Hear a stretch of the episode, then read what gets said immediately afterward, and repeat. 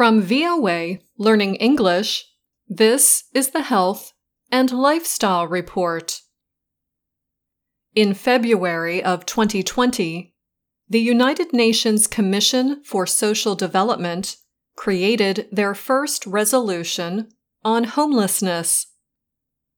The resolution said homelessness has become a worldwide problem and a serious violation of human dignity. It affects people of all ages, from all walks of life, in both developed and developing countries.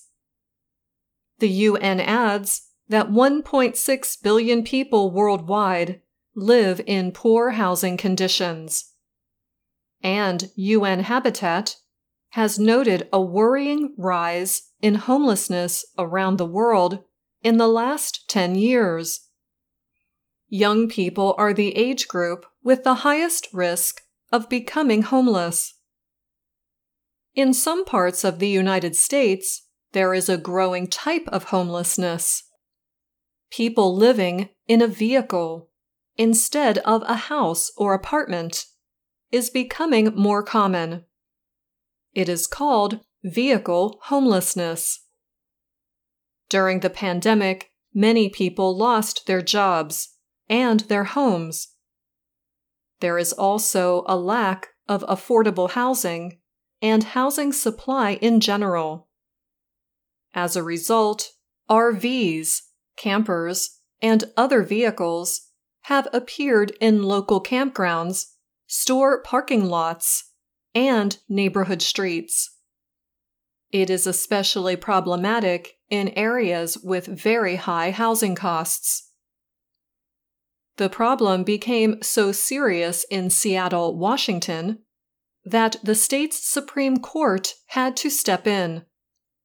The Associated Press reported on August 12th that Washington's Supreme Court issued a decision that helps protect people living in their vehicles from having them towed.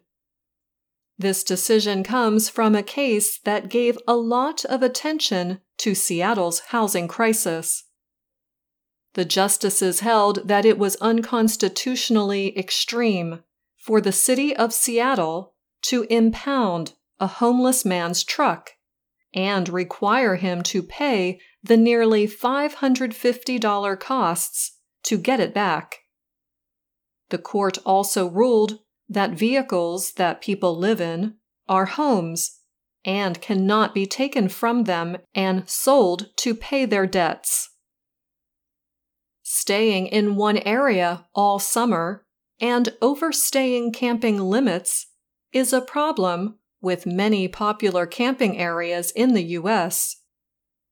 The environmental cost comes in the form of human waste dumped on the land trees and plants destroyed, and burnable wood being used up when campfires are allowed. Reporters for the Associated Press recently looked more closely at the issue in two towns in the western part of the U.S. Jackson Hole, Wyoming, and Bozeman, Montana. While there has been an increase in the number of people living out of their vehicles across the U.S., it is new to Bozeman, Montana. That is what Heather Grenier, the CEO of Human Resources Development Council, or HRDC, recently told the Bozeman Daily Chronicle. Grenier explained that during the pandemic, many people in Bozeman lost their homes. So now in Bozeman, there is an increase in vehicle homelessness. HRDC found that the majority of people living in their vehicles are working more than one job. Many lost their homes.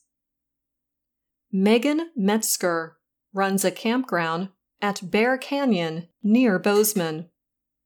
She said the campground's month to month RV lots sell quickly.